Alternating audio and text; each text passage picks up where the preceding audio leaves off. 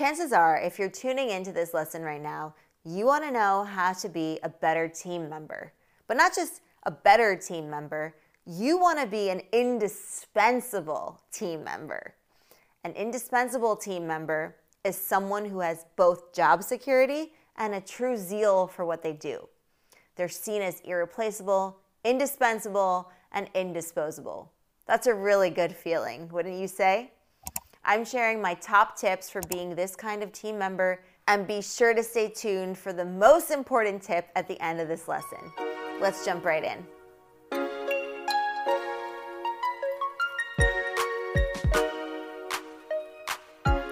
When positioning yourself as an essential team member, here's what you need to work on. We're breaking it down into three major categories. The first one communicate effectively. Communication is what makes the world go round. The better the communication, the better the outcomes. Within this vein is an invaluable part of communication rapport building. Make sure you're on good terms with not only your supervisor, but also your colleagues. Keep an open dialogue with them, be it in person, over email, or on Slack. Keep others abreast of progress, pain points, and any developments. A good communicator is also someone who listens well. Be that person. When you give a lending ear, this won't go unnoticed. If you keep your head down and keep to yourself, you're not building rapport and you're not being a good listener to someone. When you work towards creating authentic work relationships built on a solid foundation, you've developed a strong connection with the person and they know that they can trust you because you made an effort to be there for them, even if that means taking an extra 30 minutes a week to listen to them. When you're communicating, do so in as transparent and authentic a manner as possible. As Benjamin Franklin said, honesty is the best policy. Work smart. Working hard is one thing.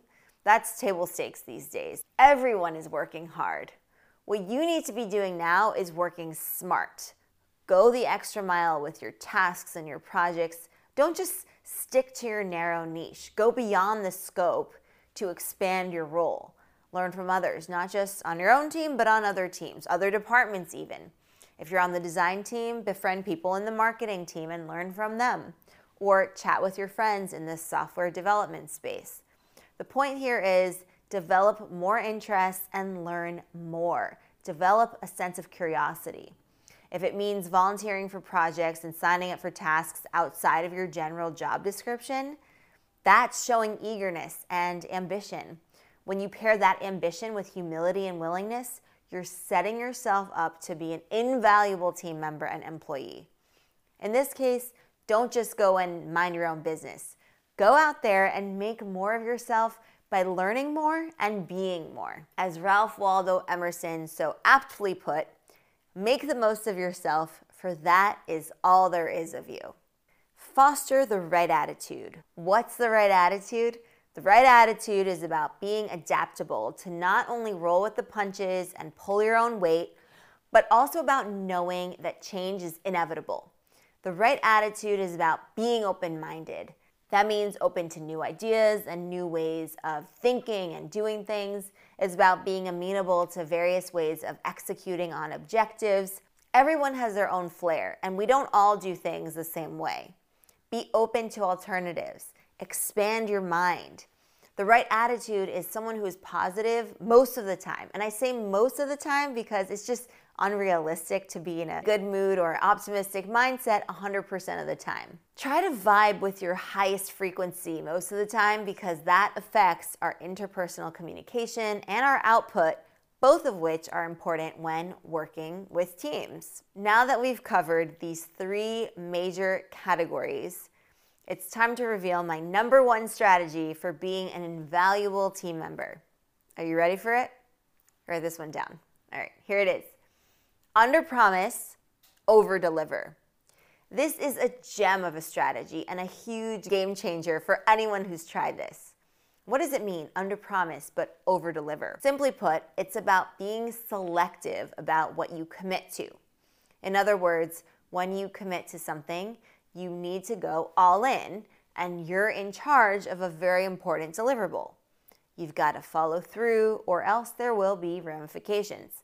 And so, this is why it's important to only make the commitments that you can keep. This is why under promising is so very powerful. You don't commit to something that you're only half sure that you have the bandwidth for. Instead, you make it clear that you are not, I repeat, you are not committing to this task or producing that deliverable. And if you do happen to have the capacity for it, you execute on it and go above and beyond.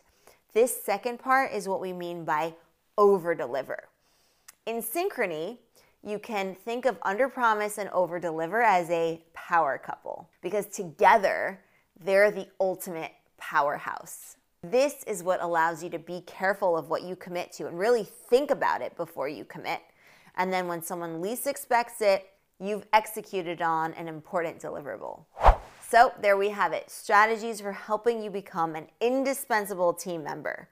Communicate as effectively as possible, focus on working smart over just working hard, adopt a team player attitude, and under promise but over deliver. Alrighty, Explearners, thank you so much for tuning into this lesson. I hope you enjoyed it. If you did, give it a big thumbs up. Make sure that you're subscribed to the channel. And don't forget to share this lesson and our channel with anyone who wants to improve their professional communication skills, social skills, and public speaking. And don't forget that we have a lot of other lessons, so check out our blog on explearning.co forward slash blog, and you can find the full transcript of this lesson there. All right, I will see you in the next one where we're going to continue exploring together. Happy Explearning, everyone.